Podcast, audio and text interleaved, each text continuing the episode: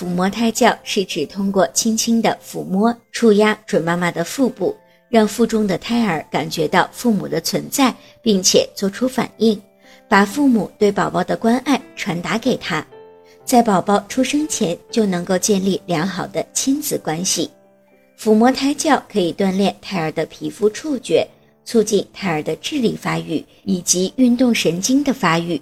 经常受到抚摸的胎儿对外界环境的反应也比较机敏，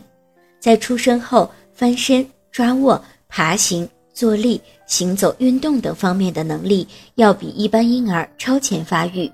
当准妈妈在抚摸胎儿的时候，动作要轻柔，切忌粗暴。如果感觉到胎儿用力挣扎，或者有蹬腿的情况，或者是来回的扭动身体。这就表示胎儿不喜欢这样的抚触，准妈妈此刻就应该立即停止，可以尝试用手轻轻地抚摸自己的腹部，这样胎儿就会慢慢的平静下来。